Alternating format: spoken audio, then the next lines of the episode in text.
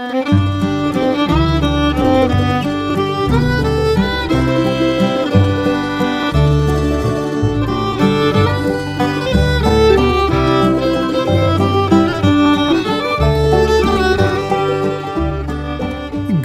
morning, Oregon. I'm Finn J D. John, F J at offbeat oregon dot com, and this is the Daily Offbeat Oregon History Podcast. Today we have for you a brand new episode just come out from under the sixty-day embargo period during which our participating newspapers have exclusive rights. Thanks for downloading, and I hope you enjoy the show. This story was first published on July first of twenty twenty-three under the headline, Man Found America's Largest Meteorite on His Neighbor's Land. Here we go. It was getting towards the end of the summer of nineteen oh two, and West Linn resident Ellis Hughes was getting worried. His neighbor, William Dale, had traveled back to Eastern Oregon to sell some land he owned there. With the proceeds, Dale and Hughes planned to buy a piece of property next to the Hughes farm. The property belonged to the Oregon Iron and Steel Company, which wasn't really doing anything with it, and which Hughes was pretty sure it would be happy to sell. Unless, of course, they found out why he wanted to buy it.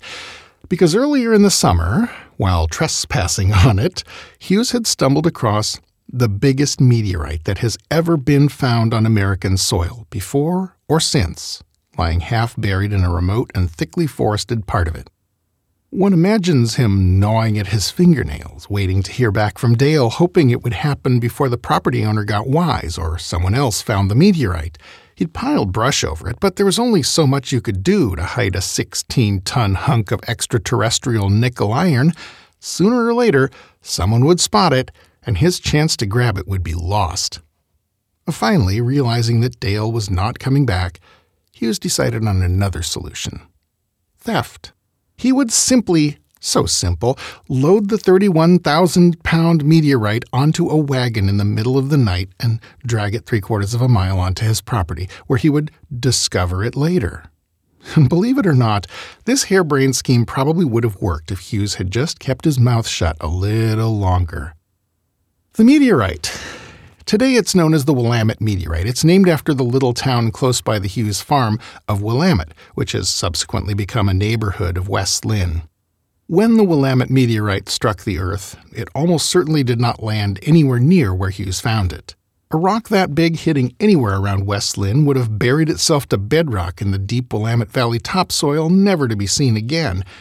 Scientists believe it came down actually somewhere in Montana or northern Idaho during the last ice age and embedded itself in a glacier.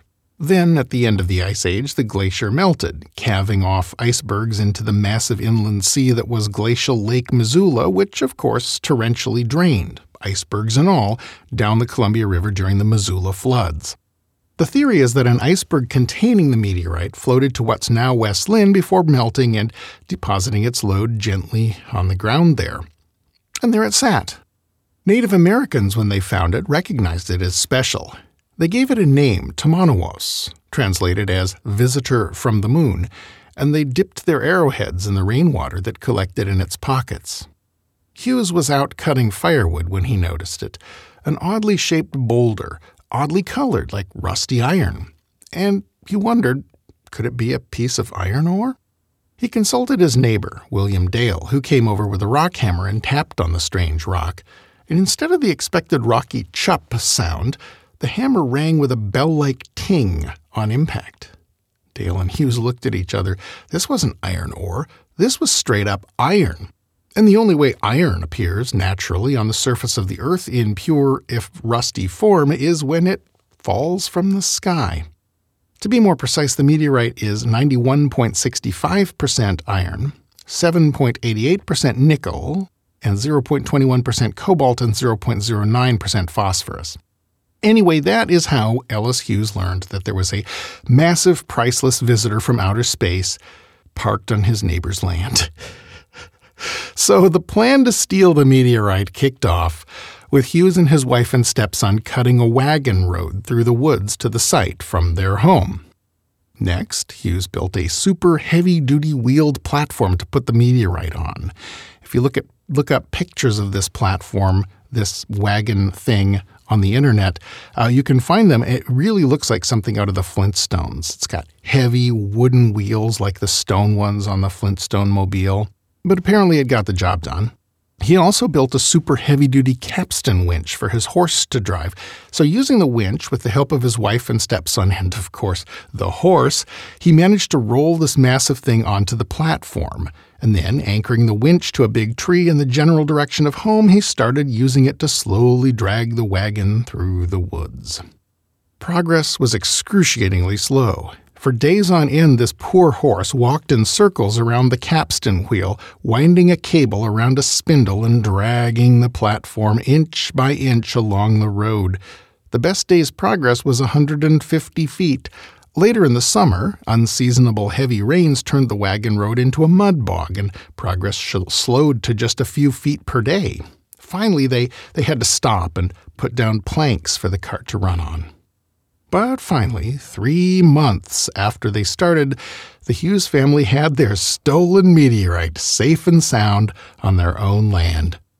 Well, this was the point at which a wiser man would have spent the winter carefully and painstakingly repairing the damage to the neighbor's land, filling in the crater out of which the meteor had been dug, maybe even planting some small trees and shrubs in the wagon path.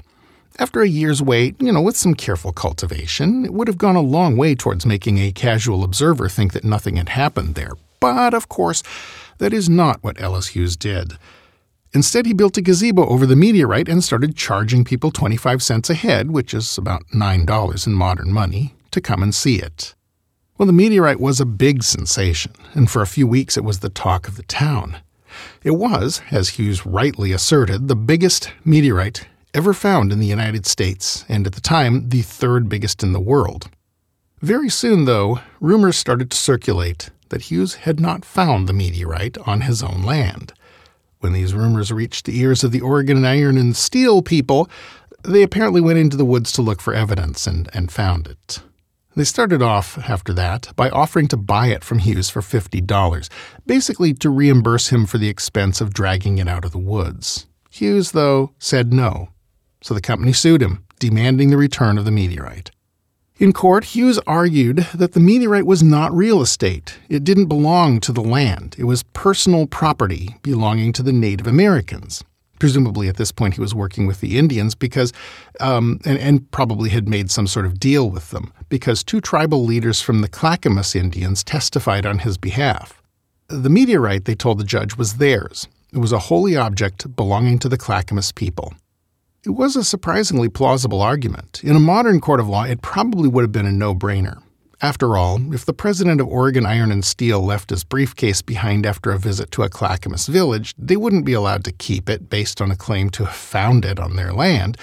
But that wasn't the way it worked in nineteen oh three. The court promptly awarded the disputed meteorite to Oregon Iron and Steel, and when Hughes and the tribe appealed to the state Supreme Court, the decision was affirmed. So by this time, it was almost time for the nineteen oh five Lewis and Clark Centennial Exposition, the huge World's Fair in Portland. And the victorious company, feeling probably some pressure from the tribe, announced that the meteorite would remain in Oregon forever and prominently featured the big space rock at the, the exposition. But apparently by remain in Oregon forever, what they actually meant was remain in Oregon until wealthy philanthropist Sarah Dodge offers to buy it for the American Museum of Natural History in New York City for twenty thousand six hundred dollars, at which point they apparently changed their mind and took the money. Kind of surprising because twenty thousand six hundred dollars wasn't really all that much money in the context of something like this. It was only about six hundred thousand dollars or seven hundred thousand dollars worth in modern currency. Anyway, the Willamette meteorite has remained on display in the museum in New York City ever since. There are two replicas of it, one at the United Methodist Church in West Linn, near where it was found, and the other outside the University of Oregon's Museum of Natural and Cultural History in Eugene. The one at West Linn is very weathered and, and, and doesn't really look very much like the meteorite anymore, but the Museum of Natural and Cultural History's replica is good. However, Oregonians who want to see the real thing will have to travel to New York to do it. In nineteen ninety, local Indian tribes sued for the return of the meteorite, But ten years later, they came to an agreement with the museum that lets them come and visit the meteorite and hold private ceremonies around it whenever they want to. The agreement also stipulates that if the museum ever takes it off permanent display, the tribes will get it back. And everyone seems to have been happy with this compromise. In two thousand seven, a bill got introduced in the Oregon House of Representatives demanding its return, and the tribes released a statement really kind of kneecapping the effort. They said they were happy with the existing arrangement and did not support the bill, and that no one had talked to them before demanding the rock's return. So, as Willamette Week put it in an editorial that year, neither the bill nor the sixteen-ton meteorite went anywhere. Other Oregon meteorites. Let's talk about those now. The Willamette meteorite is the most famous heavenly body to end up in Oregon, but it is far from the only one. Here are some of the others. Sam's Valley meteorite, Jackson County, eighteen eighties and eighteen nineties. The area of Sam's Valley, about ten miles north of Medford, apparently was the target of a meteorite that broke up on entry into the atmosphere. There have been roughly half a dozen pieces of it found over the years, including three found in the eighteen eighties by a gold panner, a fifteen-pound metallic lunker found in eighteen ninety-four, and a two point six pound piece acquired by the American Museum of Natural History in nineteen thirty-eight. The big Sam's Valley chunk, the fifteen-pounder, got sold to a commercial dealer which cut it into bits to sell to museums and private collectors. The piece found in nineteen thirty-eight got forwarded to University of Oregon astronomer J H Pruitt, who agreed to slice the thing up in exchange for a one-pound piece. He did this, or rather his friend C A Coulter and Coulter's teenage son Donald did, by hand, by the way. It took them eleven hours and eighteen hacksaw blades. And his one-pound piece is now on display at the Oregon Museum of Natural History in Eugene. Klamath Falls meteorite, Klamath County, nineteen fifty-two. This meteorite was found somewhere in Klamath County, and it was a very large one, thirty-eight pounds. The person who found it brought it to a meteorite expert and dropped it off for testing, but then never returned to pick it up, so its origins are kind of shrouded in mystery. It got acquired later by the University of New Mexico and subsequently was cut up so that pieces could be sold to private collectors and put on display in other museums. Salem meteorite, Marion County, nineteen eighty-one.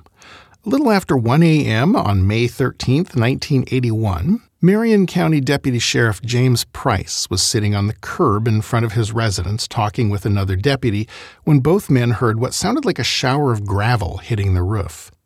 They investigated using their flashlights and eventually found a still warm piece of stony meteorite that had hit the ground within ten feet of them.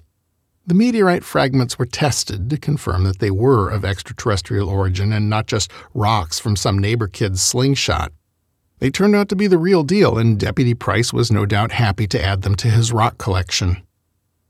Morrow County meteorite, nineteen ninety-nine. Washington residents Donald and Debbie Wesson were driving home from a visit in north-central Oregon when they saw a particularly interesting rock lying in the ditch. It was about forty pounds, uniquely shaped, as if it had been partly melted. On one side, a piece had been torn away, probably by a farmer's plow. Donald picked it up and took it home to add to his rock garden, where it remained for the next eight years.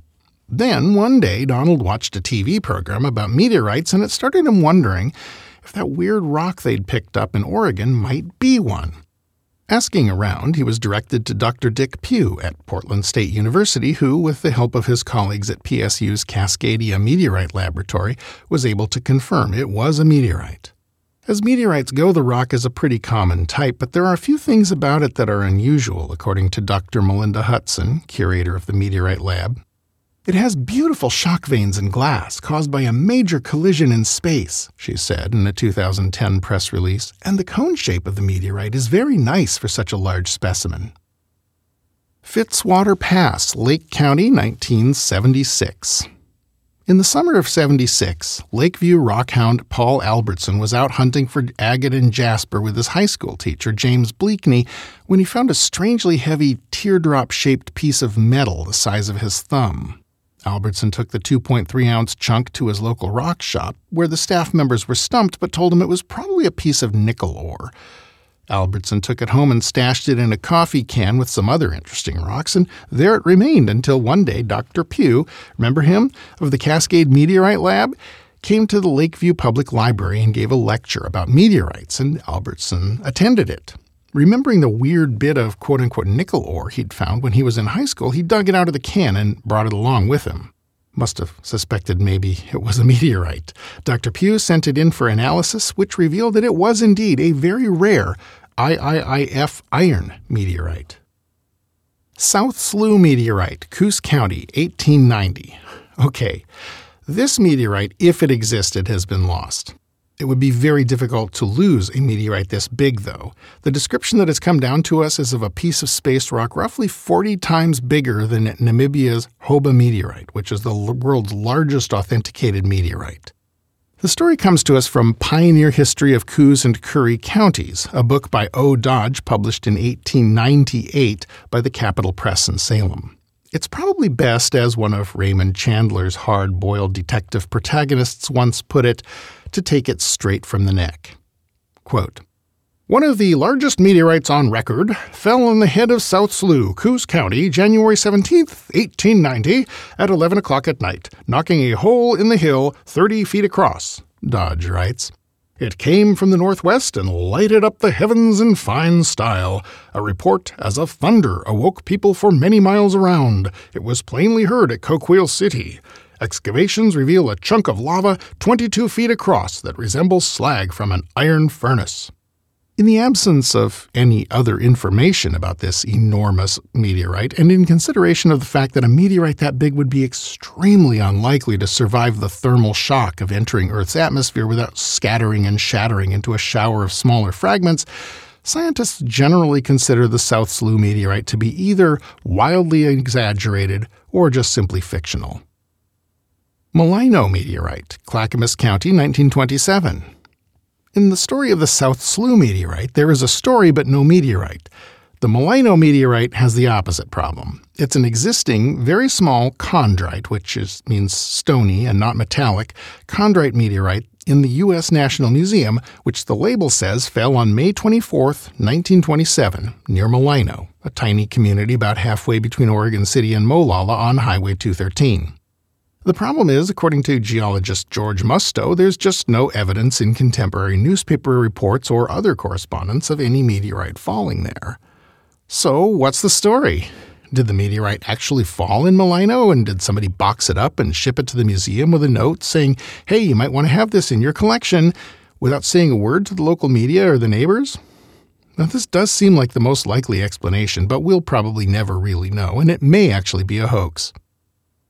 Port Orford Meteorite, eighteen fifty-six. Yes, you knew I was going to get to this one. As the kids say nowadays on their YouTube channels, this is the one that's going to really light the fires in the comments below. But the scientific consensus on this one is pretty clear. The Port Orford meteorite was a hoax, a desperate play by a desperate explorer facing financial ruin and a total loss of reputation, grasping at straws to save himself. The story, or rather the most likely story, is this. It's eighteen fifty-eight. Explorer John Evans is on a sailing ship or steamer on his way home from an expedition to Oregon for a government-funded geological survey. He's coming home to face some serious music. He's overspent his budget, he will be expected to make up the shortfall from his personal resources, and he doesn't have enough personal resources to cover them. The trip home for Evans is not around the horn. His ship stops at the Isthmus of Panama, and the passengers disembark and take a short overland journey to the other side for the second leg of their voyage. Along that route, Evans comes across a vendor selling pieces of a palisite meteorite, the Imilak meteorite, discovered about thirty years earlier in the Atacama Desert in Chile. Palisite is the most valuable kind of meteorite. Palisite is the substance that forms right at the borderline between the nickel-iron core and the rocky chondrite mantle of a small planet or large asteroid. When that heavenly body is blown apart by a meteor strike or whatever, the chunks that result can be rocks, metals, or palisite. And palisite is by far the rarest of the three. A very large palisite meteorite would be worth huge money.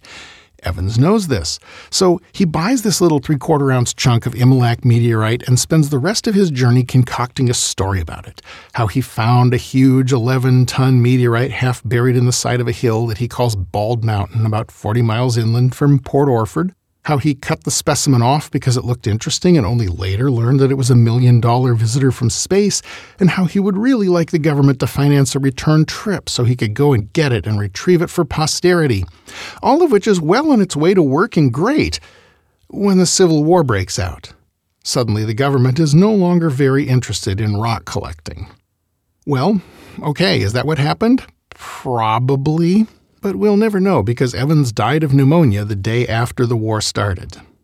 Also, there are some weird stories out there that hint at the possibility that the Port Orford meteorite may have been a real item.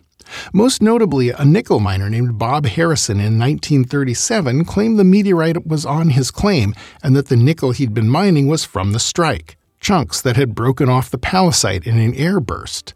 Harrison, though, disappeared from view after making this claim, and nobody knows what happened to him, so yeah. The Port Orford meteorite is a magnificent antebellum hoax, or maybe that's just what whoever found it wants you to think. Either way, it is a deliciously fun South Coast legend. Key sources in this story have included works by George E. Musto, Cordelia Backer Senior, and the faculty and staff at the Cascadia Meteorite Laboratory at Portland State University. So okay, everybody, that is our show for today. Thanks again for listening. I sure hope you enjoyed it. This podcast is part of Offbeat Oregon History, a public history resource for the state we love. Check out our hub page at offbeat oregon dot com to explore all the other things we do or to find the full citations and visuals that go with today's show. If you haven't yet, and if you enjoy this podcast, you should totally check out my friend Marcus's uh, new podcast. It's new as the time of this recording. It might not be new by the time it publishes, but it's called Welcome to Oregon. You can find it wherever you get your podcasts, and you know, check it out. If you like my podcast, you will probably like Marcus's. This podcast is covered under a Creative Commons license. For details of that, see offbeat oregon dot com slash c c. Our theme music is by the Atlas String Band and was written by Carmen Ficara. Listen and download more at atlas string band dot com. Offbeat Oregon History episodes come out once per weekday, usually around six a.m., so it won't be long before the next episode is on your device and ready for you to queue up and enjoy.